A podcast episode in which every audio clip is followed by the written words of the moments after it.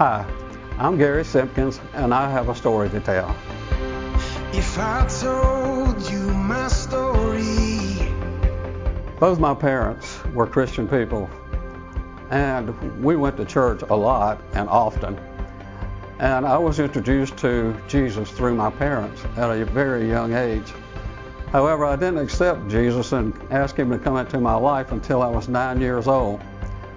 And that time, I was a child, and I'm not sure that I really understood what I actually had done. And anyway, as I got older, I started making decisions. Decisions that took me away from the church, decisions that caused me more problems than I wanted to have. The, the, the church was everything that my parents wanted me to be. Actually, I think they wanted me to be a preacher. But as I got older and I made all these decisions that took me away from the church and God, in my mind I seemed to be happy. But those that loved me told me that I was not happy, that I was a very frustrated and angry man. I ran from God.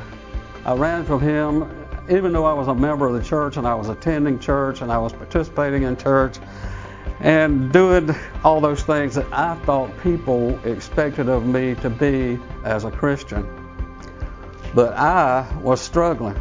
I was struggling with myself, with my family, with my work, with my friends. I knew things had to change. And if I didn't make those changes, everything that I wanted and loved I risk losing. I remember a Bible verse that my mother taught me or wanted me to remember or, or memorize, and that was 2 Timothy 2:15. Study to show thyself approved unto God, a workman that needeth not to be ashamed, rightly divided the word of truth. My mother passed away in 1995. I was devastated. I was absolutely depressed and angry, not at God, but at the fact that she actually died. Well, one night I was reading the Bible, and it, and it came to mind again that verse in 2 Timothy, and I started to read it. I couldn't even read all of it before I was just crying and weeping hard and deep in my soul. And I felt like I had just really lost everything. It was at that point I recommitted my life to Jesus. And I told him I would serve him, I would live for him, and I meant business when I said it to him. I promised God that I would spend the rest of my days being his representative, studying his word, and communicating with him on a daily basis. If he would help me to clean up my life. God was faithful. I can't say that enough. I can't say that with enough emphasis. God was faithful. He, I benefited from His grace and His mercy. I, for the first time, took what I said to God seriously. Since I made this commitment, I have been faithful to Him, and my life has been blessed more than the words I could ever use to express that. My relationships with my family, with my friends, community, I've all been better than they ever had. I truly enjoy and truly enjoy God's Word, reading it, studying it, praying for others, and being His representative.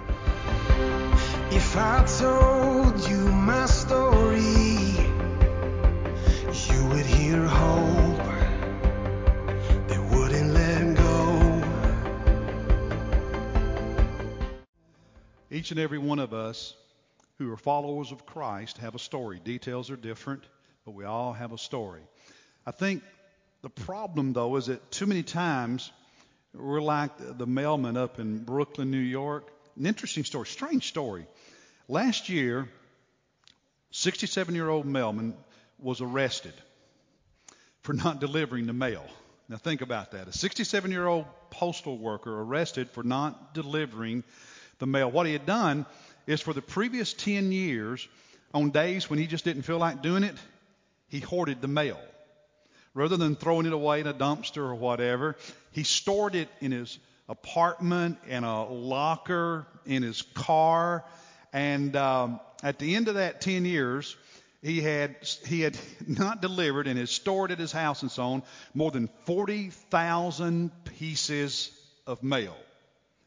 First class mail, everything. You name it, he stored it. 40,000 pieces. It weighed more than a ton. And it took five postal workers five hours to carry all the mail out of his apartment that he had stored there. Crazy story. But I, I got to thinking about that, and I wonder what people missed, missed out on, what, what they didn't get that he was supposed to deliver to them. And I imagine there was a lot of junk mail in that. I imagine there were some bills.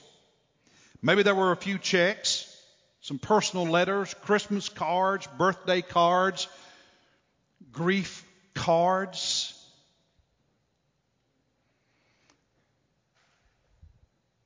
And sometimes you and I, as followers of Christ, are just like that mailman.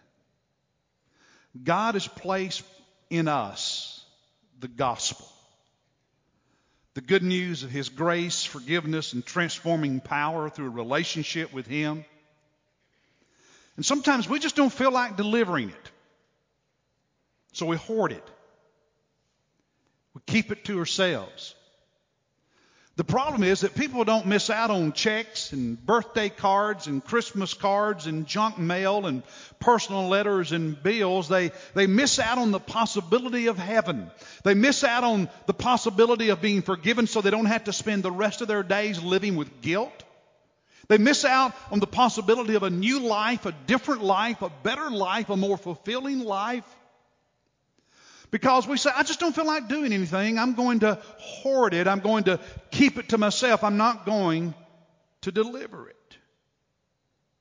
This sermon series, A Story to Tell, is designed to encourage us to deliver the mail, if you will.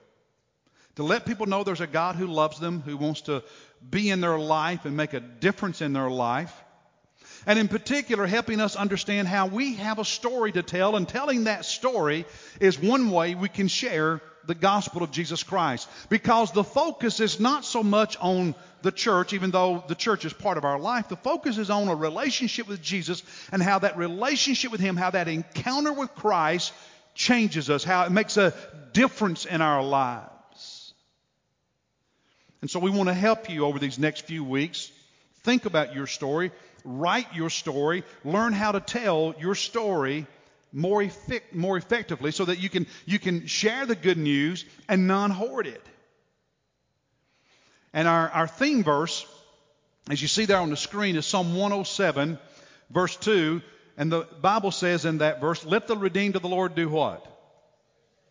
All right, 10 of you remember. But you see, that illustrates our problem. Let the redeemed of the Lord what? Let the redeemed of the Lord what?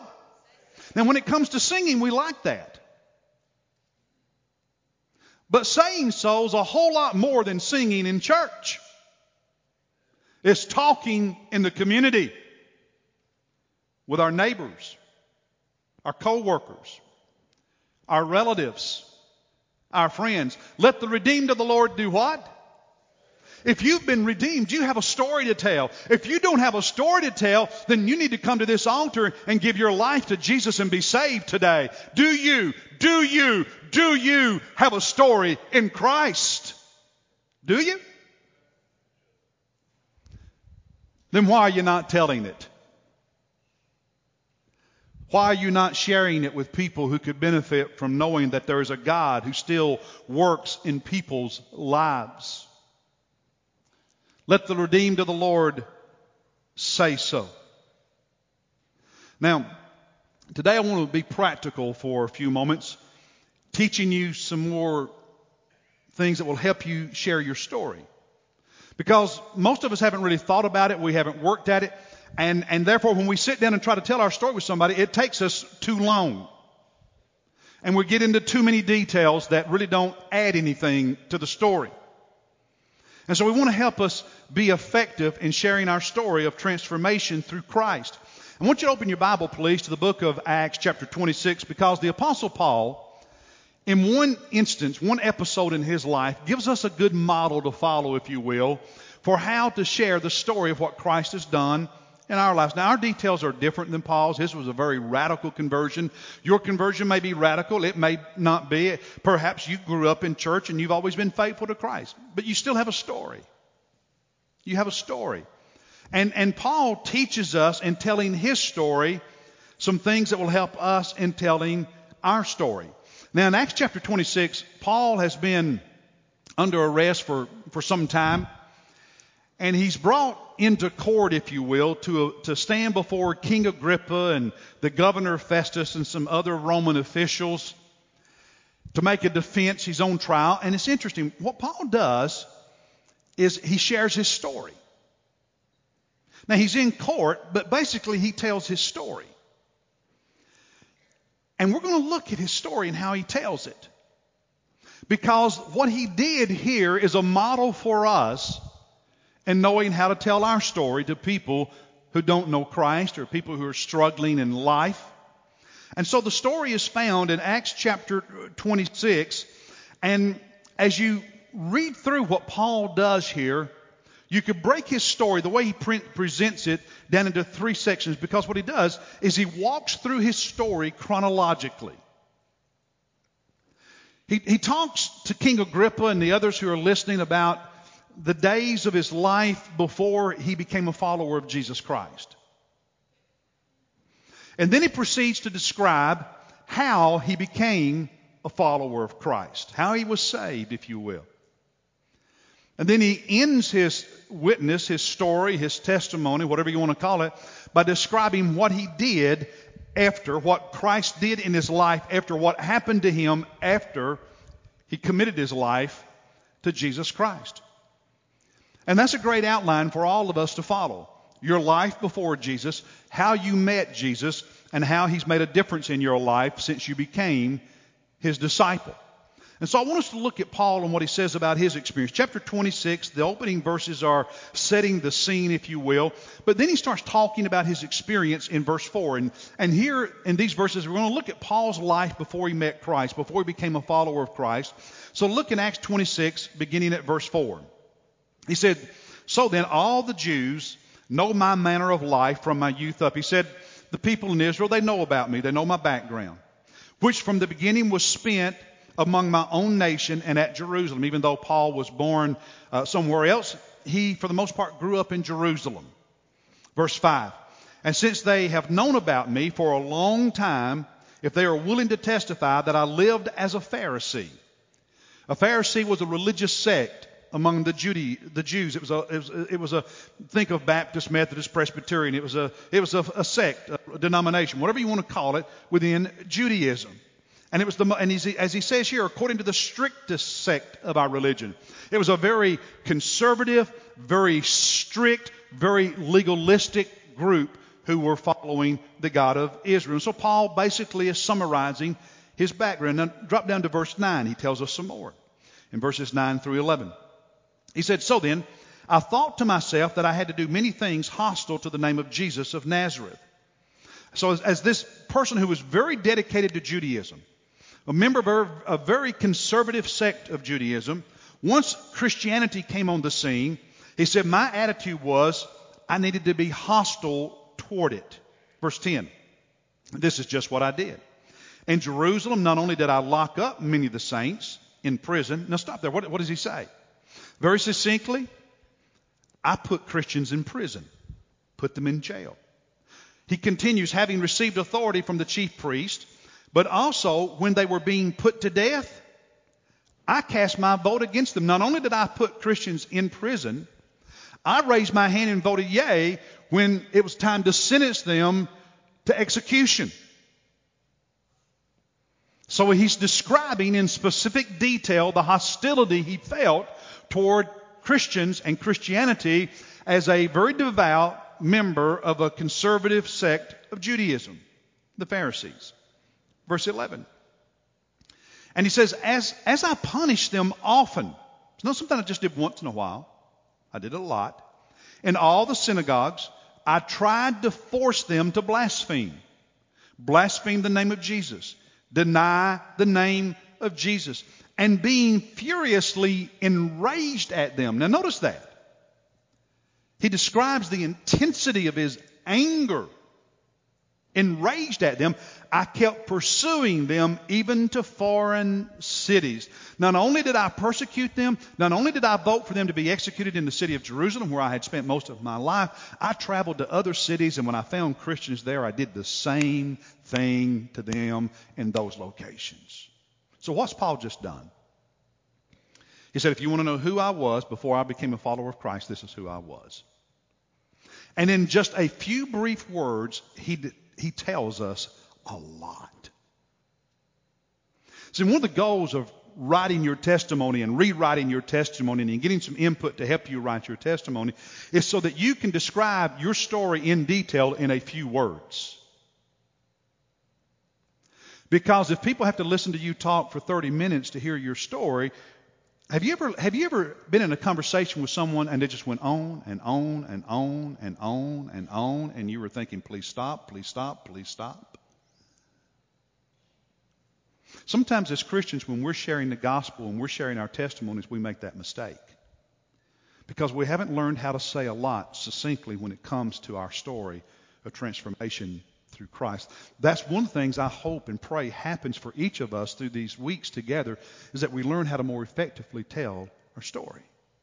Because Paul told us a lot in just a few words about his life before he became a follower of Christ. Now, he could have told us some examples. He could have named names. He could have talked about this prison and that city. We might do that. But it, didn't, it wouldn't add anything to the story. We have the picture here of what he was doing. And he was very specific. I voted to put them to death. I put them in prison. I pursued them to other cities. I was furious. I was a member of a conservative group. I was devout from my younger days and a public figure. Very specific details, but not an overabundance of details. His life before he became a follower of Christ. But what about when Paul met Jesus? Well, he describes that for us as well, picking up in verse, verse 12 of chapter 26. He, he says, While so engaged, while I was on my way to these other cities to persecute Christians, I was journeying to Damascus with the authority and commission of the chief priest, and at midday, middle of the day, O king, I saw on the way a light from heaven, brighter than the sun shining all around me and those who were journeying with me. So suddenly here's this brilliant light that comes out of nowhere, seemingly. And when we had fallen to the ground, him and the men who were traveling with him, he says, I heard a voice saying to me. Now, in Acts chapter 9, where this scene is, actually happens, we learn that those who were with him heard the voice as well. But he says, I heard a voice saying to me in the Hebrew dialect, in the Hebrew language, Saul, Saul, why are you persecuting me? Because when Paul was persecuting Christians, he was actually persecuting Jesus. And he goes on to describe his experience, the conversation that happens. In verse 15, he replied, Who are you, Lord?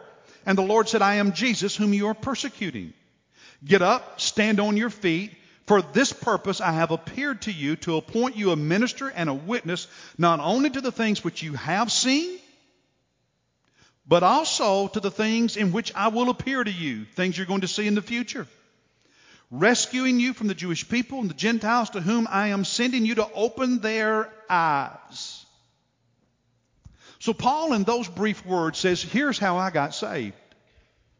Here's how I met Jesus. Here's how I became a follower of Christ. I was on my way to Damascus to persecute more of God's people, more followers of Jesus.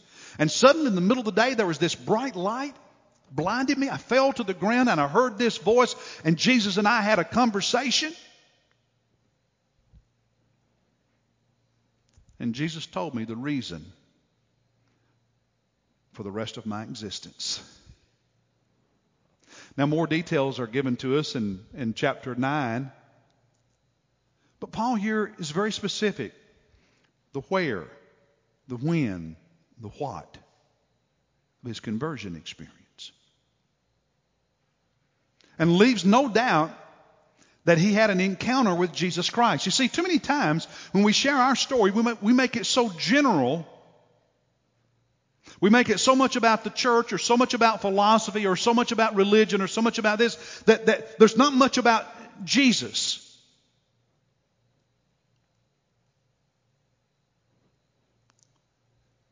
And our story is about an encounter with the, the King of Kings and Lord of Lords and how His grace got to us, if you will. And so all of us need to be able to describe how we met Jesus.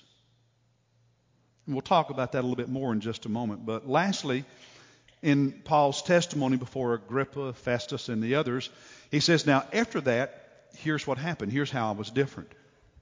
Picking up in, in verse, uh, verse 19, if you will. He says, And so, King Agrippa, I did not prove disobedient to the heavenly vision.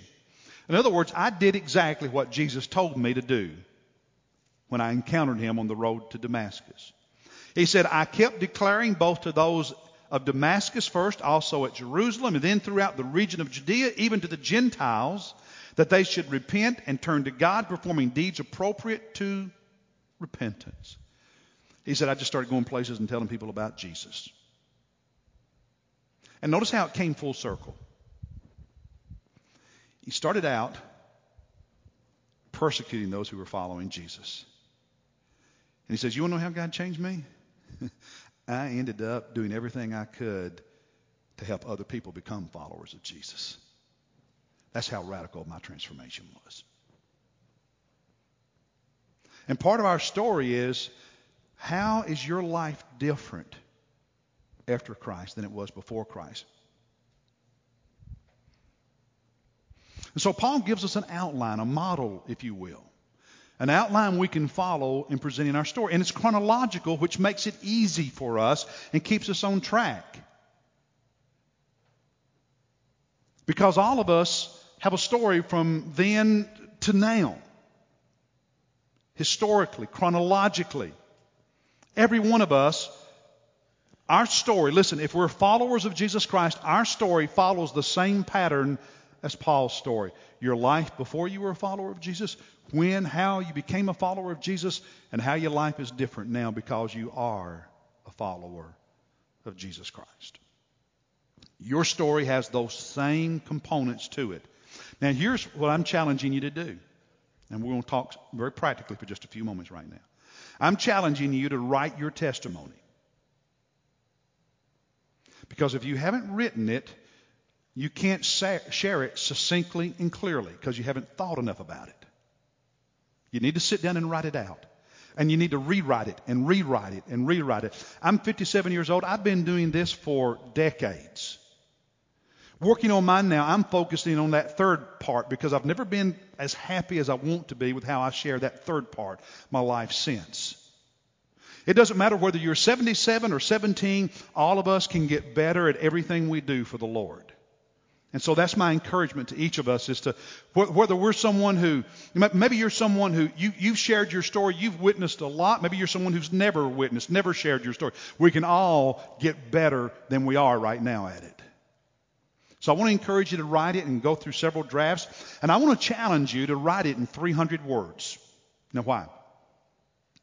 100 words on average equals one minute of speaking.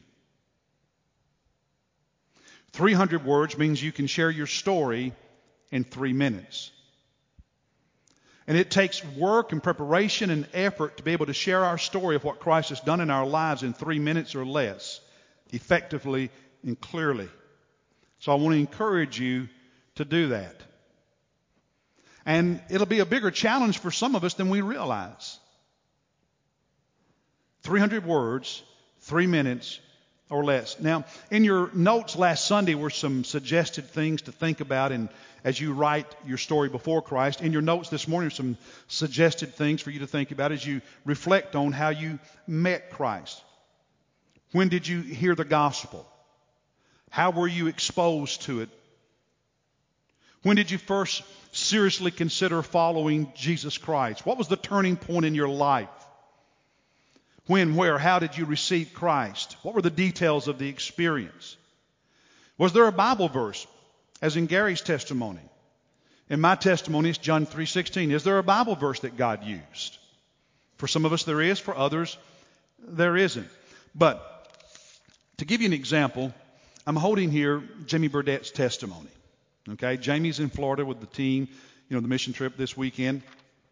This is Jamie's testimony. Jamie grew up in a Christian family at church all the time. And as a child, made a decision, but it wasn't real because he said he still had no interest in spiritual things, and he, nothing changed in his life, and he partied, and you know he, he even I, am not going to read all of it too, but in his testimony he describes being in church on Sundays and Wednesdays with a Bible in his hand, and then on Friday nights and Saturday nights being at parties with a beer in the other hand. As a church member, but not as a follower of Christ. And so I'm going to skip down to the part of when he became a Christian, how he met Christ, okay? Just that one paragraph, one part of his story. And he's, he's, he's over at Clemson and he's still partying. And here, here's the paragraph he writes about how he met Christ. Listen to, listen, to the, listen to the details, listen to the specificity of this, okay? He said, I went to Clemson University after high school where my partying increased. But it was there that I had an encounter with a guy who was part of a group of Christians meeting on campus. He had come by the room to talk to my roommate. When I came in, he introduced himself and asked the question that changed my life.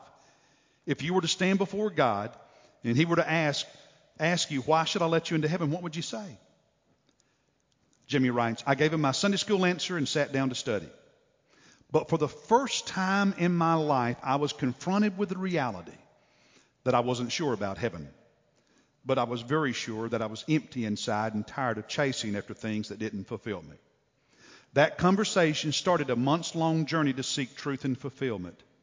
That journey ended when I came across a verse in 2 Corinthians that says, If any man is in Christ, he is a new creation. The old has gone, the new has come. After that verse, I committed my life to following Jesus.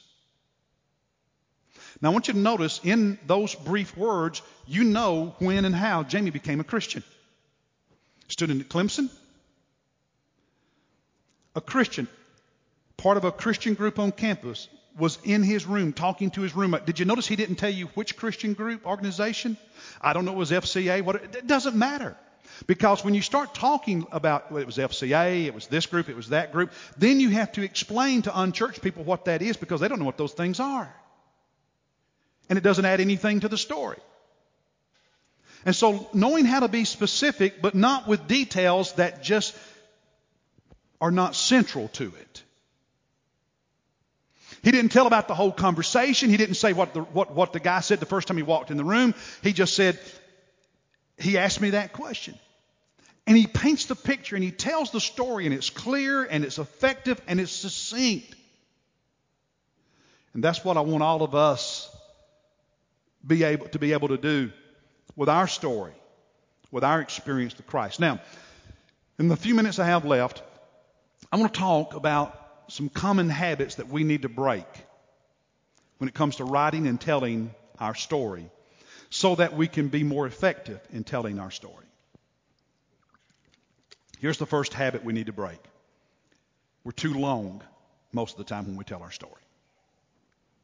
We need to tell it in three minutes or less, as I said, 300 words. We're too long.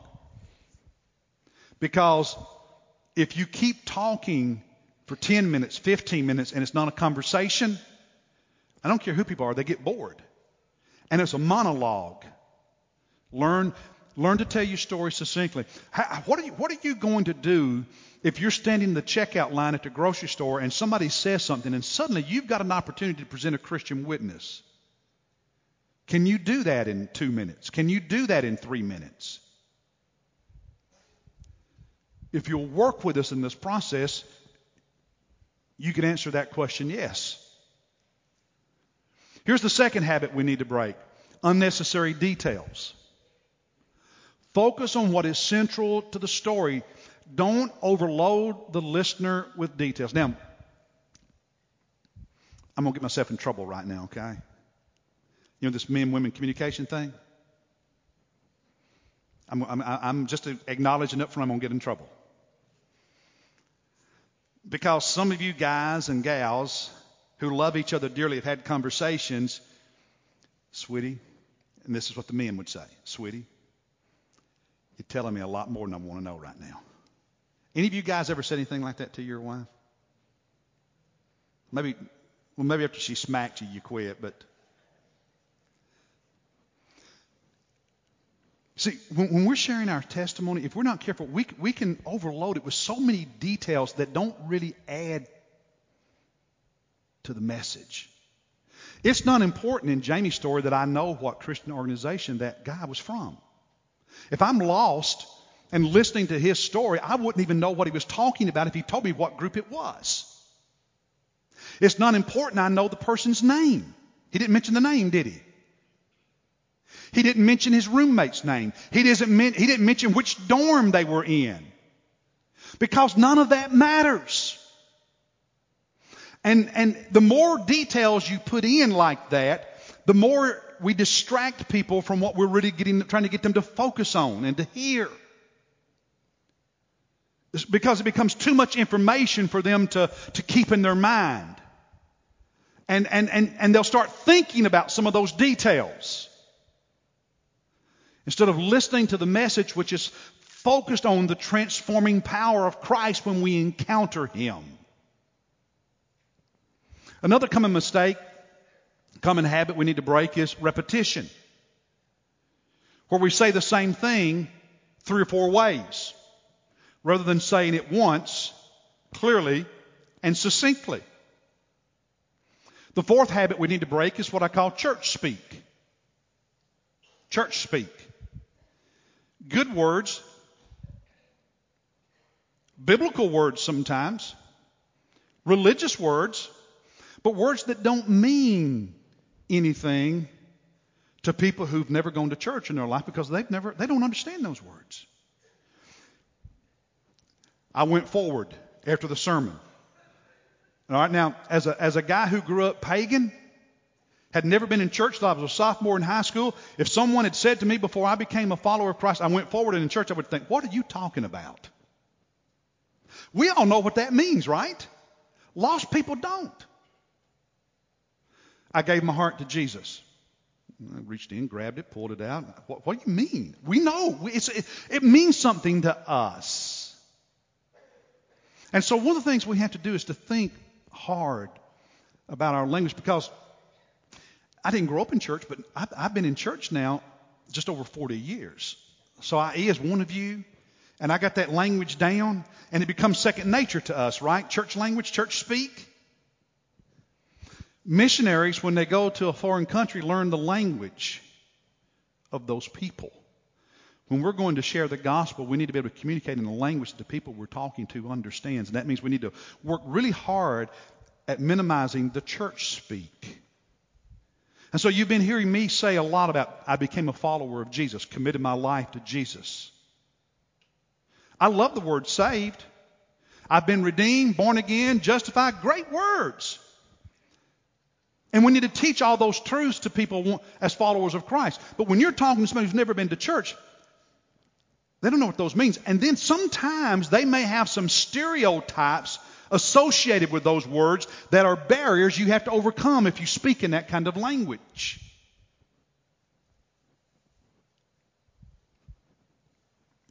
Then here's the, the final habit we need to overcome, and it's, it's, it's what I call speaking in very broad or vague terms. We need to be specific. Jamie was very specific in, in his testimony. Give people a concrete example. Focus on one specific example. We talk about, I've got peace. Well, how do you have peace? Don't use a, a, a general term that says, well, I, I have joy. How? How, how, does, how does it make a difference in your family? How does it make a difference in, in, in the way you approach your career? What, how does it connect with what you start your story with? Be specific. Don't, don't speak in these broad generalities. Be specific. All right. Now, here's what I want to ask you to do I want to ask you to write your story, and I want you to allow us to help you. And so If you go to our church website, on the home page, in the rotator, one of those rotators, one of those slides is This is my story to tell. If you'll click that on when you go to our website, it'll take you to another page. Go to the next slide. And that has all the instructions I've been putting in, in, in, your inserts for writing your testimony on that page. And if you'll just scroll down to the bottom of that page, there's a place for you to submit your story. You can copy and paste it into that space, or you can actually sit there and type it into that space, however you want to do it. And the pastors and I have been working for the last few weeks to get ready for this. And so one of us will read your story and then reply to you with some suggestions. I've been doing that with deacons and others the last few weeks.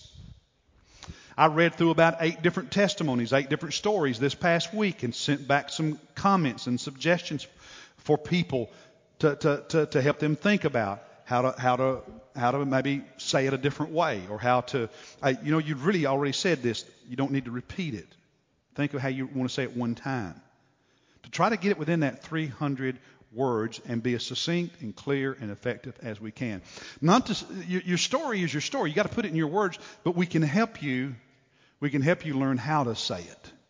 And I hope no one's offended by that, but it's an offer to assist, offer to help. And one of the things I'm hoping is that by the time we get into October, these boards are full. We're actually going to build a wall out here later in the in the lobby.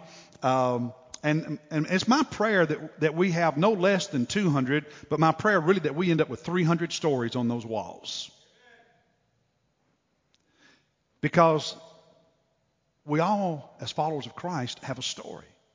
And all of us should want to tell it and be able to tell it and tell it effectively. And that's what this is all about, is to help us do that. And so I want to encourage you to do a draft of your your testimony and submit it. And then when we send you back some thoughts, do it again and go through that process multiple times until it gets to where you really want it to be. Now, just real quickly, coming up, we're going to be doing some things that will encourage you and help you, give you opportunities to share your story. There's going to be a special service in October that you'll be encouraged to invite people to, and that very service will create an opportunity for you over lunch the following week to share your story with those people. We've got T-shirts coming that have a certain graphic on them that if you wear that, I guarantee you somebody's going to ask you and you will have the opportunity to share your story. Something else we're going to do is there's a new website just for stories, just for evangelism that we've created. And um, those of you who work on your testimony and, and, and, and want to, we'll be able to video record your testimony with us. It'll go on that website. You'll have business cards. You can give that business card to anybody, anywhere. They can go to that website, listen to your story. You will be notified when they listen to your story, and they can listen to every other story that'll be on that website as an evangelistic tool.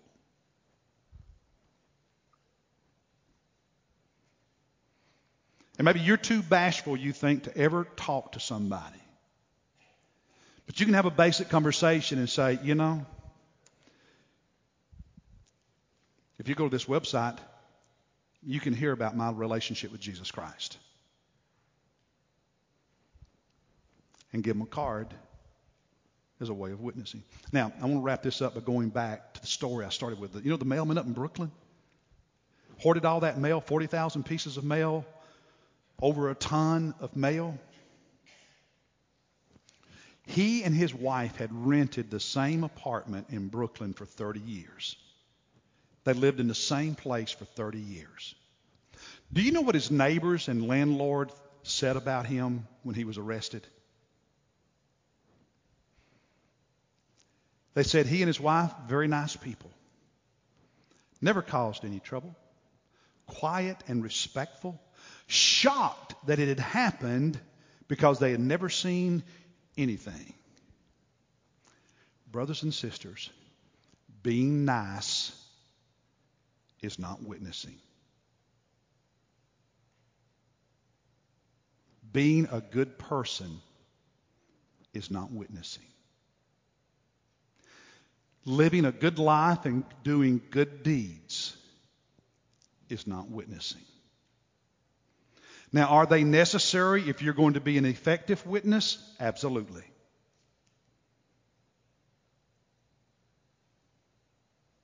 Let the redeemed of the Lord what? Say so. That's witnessing. You have a story to tell. Will you tell it? And will you train yourself to be even better than you are right now at telling it? Let's stand. As we sing this hymn of invitation, I invite you to this altar to pray.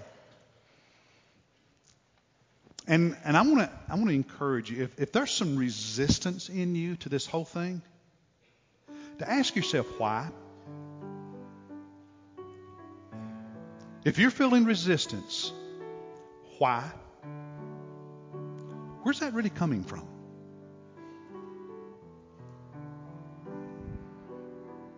What's God trying to say to you? If you think your story's not a good story, you're wrong. God can use your story. God can use your story. I hope this week we're inundated with emails. so much that we don't have time to do much anything else but read testimonies. That would be a great thing. We want to help you. Okay? We want to help you. So let's sing together. You come and make your decisions for Christ right now.